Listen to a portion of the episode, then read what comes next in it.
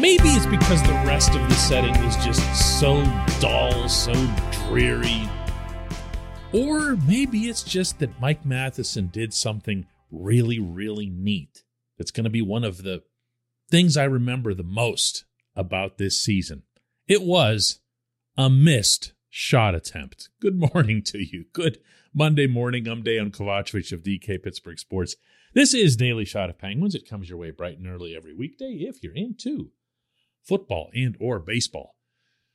I also offer up daily shots of Steelers and Pirates where you found this. Penguins 4, Devils 2 here in Newark. I'm glad I came, to be honest with you. This was not one of my scheduled trips when we break these down with the staff at DK Pittsburgh Sports. I, I wanted to come here because I thought there was a chance that Sidney Crosby would get his 500th goal. He had opportunities for official shots on goal. One of them, a beautiful backhander that would have just been perfect, you know, so Sid, authoritative backhander. But Jon Gillies, New Jersey's goaltender, was equal to it. And that was that. Bryan Rust with a nice power play deflection. Brian Boyle with the winner after the fourth line was dominant. Tristan Jarry was good again, but I want to talk about number five. Mike Matheson is kind of becoming, at least for my amusement purposes, something of an Alexei Kovalev. And those of you who are around for Kovalev's tenure in Pittsburgh will recall that there's something special about a player who can just physically do things that other players can't. It can be speed, it can be strength, it can be size in some cases, where a player just skates around and just knocks people over, and you go, wow, that's awesome because that player is physically doing something that others can't. Matheson, to look at him, to watch him walk into the press room at the Prudential Center here after the game, you wouldn't know him from the equipment guy. You wouldn't think this is any sort of premier athletic specimen, you know? And I'm not knocking him, okay? He can do things out there that others can't. He pulls away with his skating in an almost unnatural way. I jokingly refer to him occasionally as the human breakout because he doesn't need to make a pass, he'll just take off and someone starts chasing him and he takes off a little bit more. He fires rocket passes when he does do breakouts. He fires passes off the end boards, did that twice here yesterday. Purposefully. He's missing on purpose. And I don't need to remind anyone about the time that he missed on purpose against the Islanders, only to go and collect the puck himself and set up a Teddy Blueger goal. But this wasn't about any of that. And this wasn't even about the goal that he scored, which was a howitzer. Just let the thing fly. Gillies never had a prayer at this thing. In and out before Gillies could react from center point. Just let it fly. Uh, what Mike Sullivan described afterward as a half slap shot that he has. It's just deadly. Now, what I want to talk about came halfway through the third period when he was in a similar spot other side of the rink, obviously. He had just gotten a pass from Sid. Again at center point, maybe a little more to the left side. And instead of doing the half slap, he just flicked it like old school wrist shot. Like, I'm going to throw some more names at you that are going to date me here. Oh, but they'll date you too if you know them, so beware. Peter Nedved like Peter Nedved, had a wrist shot that was so strong he could score with it from anywhere in the attacking zone, and it wasn't a crime committed by the goaltender. Kovalev, of course, could do this too because Kovalev could do anything since he was the sun, the moon, and the stars. But this wrist shot, this is something that's not seen in hockey anymore. This portion of Daily Shot of Penguins is brought to you by the good people at the Greater Pittsburgh Community Food Bank, where they're committed to providing food for all of our neighbors in need across Western Pennsylvania. They, in turn, need your help. Find out how $1 can be turned into five full meals. For those in need, visit pittsburghfoodbank.org. This wrist shot was not successful. That's important to note. Matheson told me after the game that he saw a little bit of corner over Gillies' blocker side. But he knew that going from that distance, he'd have to really lay into it. And he knew he'd have to be precise. And that's the beauty of the wrist shot. Anyone who's ever played hockey at any level will attest that it's a more accurate shot than any other kind of shot you can take. So he wanted the best of both worlds. He wanted to really, really, really, really, really run up the velocity, but also have it be accurate. And he missed, went high, and it made a bang off that back glass that you could tell got a rise out of this otherwise non existent crowd. They announced it as 11,000. It couldn't have been half of that in there. And the half that were there were dead to the world. But when this happened, and I checked this later to make sure I hadn't lost my mind on the TV audio, which I was able to find online, you could hear the crowd go, Oh, and this is for a player from the other team missing the net. But he did it in a way that, as it happened, you knew you'd seen something that was a little special, something that's not the norm. I asked Mike Sullivan after the game, just informally, about that, and his eyebrows just went up like, I don't even know. Like, I don't know what that is.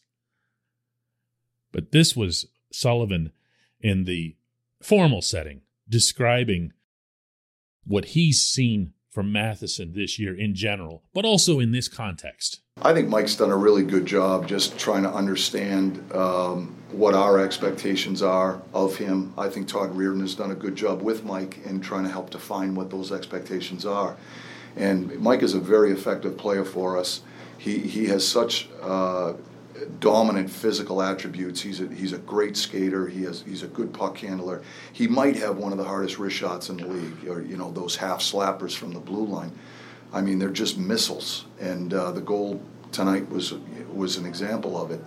Uh, and, and I just think he's done a good job in just taking what the game gives him. And when he plays that way and, and he doesn't chase the game, so to speak, I think that's when he's at his best. And, and he's been really effective for us. He defends hard, he defends with his mobility and his stick, but he's also big and strong. And, and he, can, uh, he can help us in front of our net, for example, with box outs and tying up sticks and just being hard in front of our net. So I, I think Mike has done a great job just trying to understand how he has to play within within the, the confines of, uh, of our team dynamic. Uh, you know, and I, and I think Todd has done a good job with him, just trying to help define those expectations and define those parameters for Mike. And and I, I think he's played extremely well for us. I really do. See that that's a fair way to word it. He and Todd Reirden have both spent extensive time with Matheson, attempting to make him understand that he can do all of these spectacular things while not necessarily straying from what's best for the team. And as a result, he's become a far more dependable, far less volatile defenseman than he was in Sunrise, and then again when he was when he first came to Pittsburgh.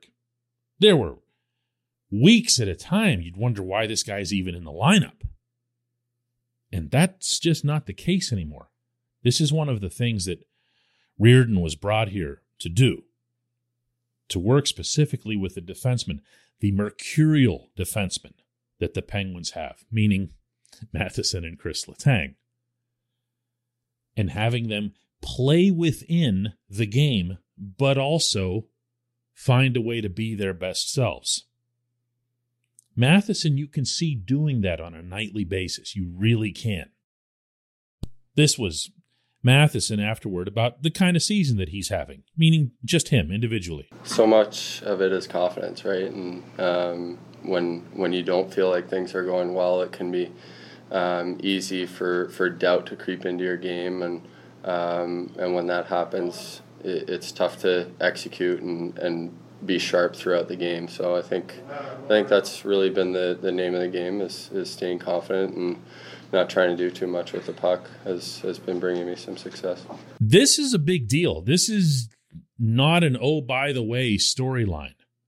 I don't know how many people would realize this, but when you get into advanced analytics, the defense pairing of Matheson and Chad Ruhwedel. Remember that Ruhwedel has been a number seven defenseman his entire career until this year.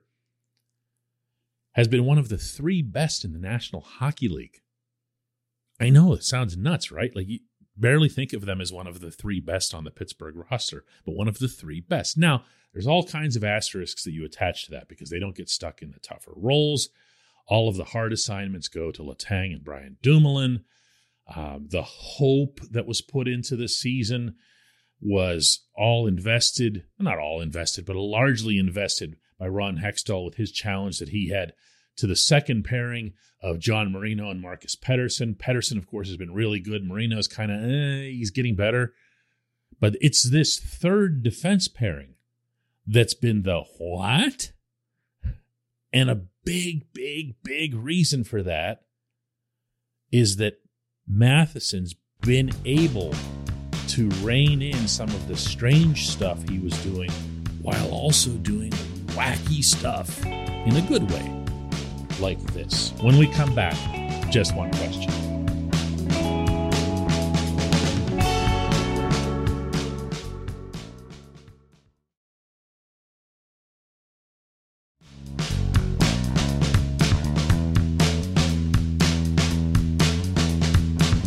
Welcome back. It's time for Just One Question that's brought to you always on this program by Fubo TV. The monthly cost of cable is over 200 bucks. Fubo TV is 65 bucks a month to watch all the same channels, including AT&T Sportsnet Pittsburgh. And right now, Fubo TV is offering our listeners of this show a seven-day free trial and 15% off your first month. Just go to FuboTV.com slash DK. FuboTV.com slash DK. And today's J1Q comes from Bruce Reel, who asks simply, What four game losing streak? Well, that's fair.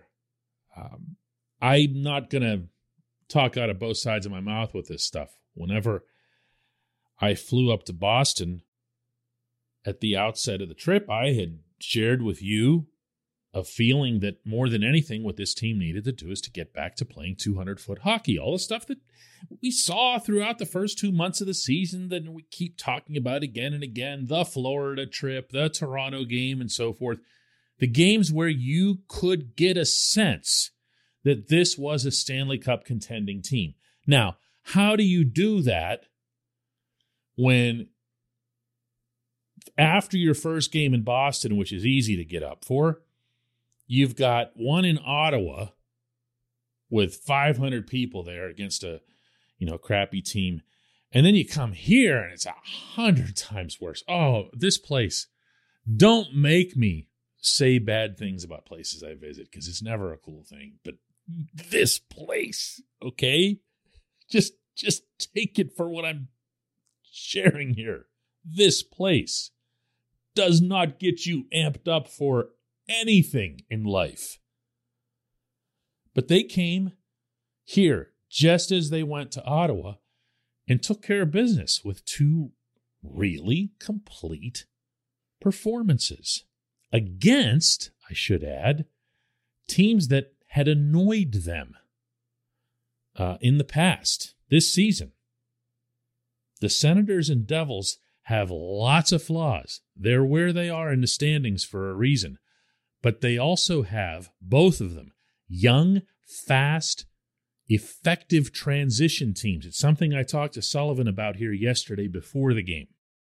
So I'd felt all along, even, even in Boston, because I'd brought it up there too, that Ottawa and New Jersey were going to provide tests of their own kind for what was going wrong with this team. Not in the four game losing streak, but really over the past six weeks or so where the Penguins were still winning and they were still getting the results, but they weren't doing it right. They weren't doing it in a way that you would look at them and say, oh, yeah, this will definitely work in the playoffs.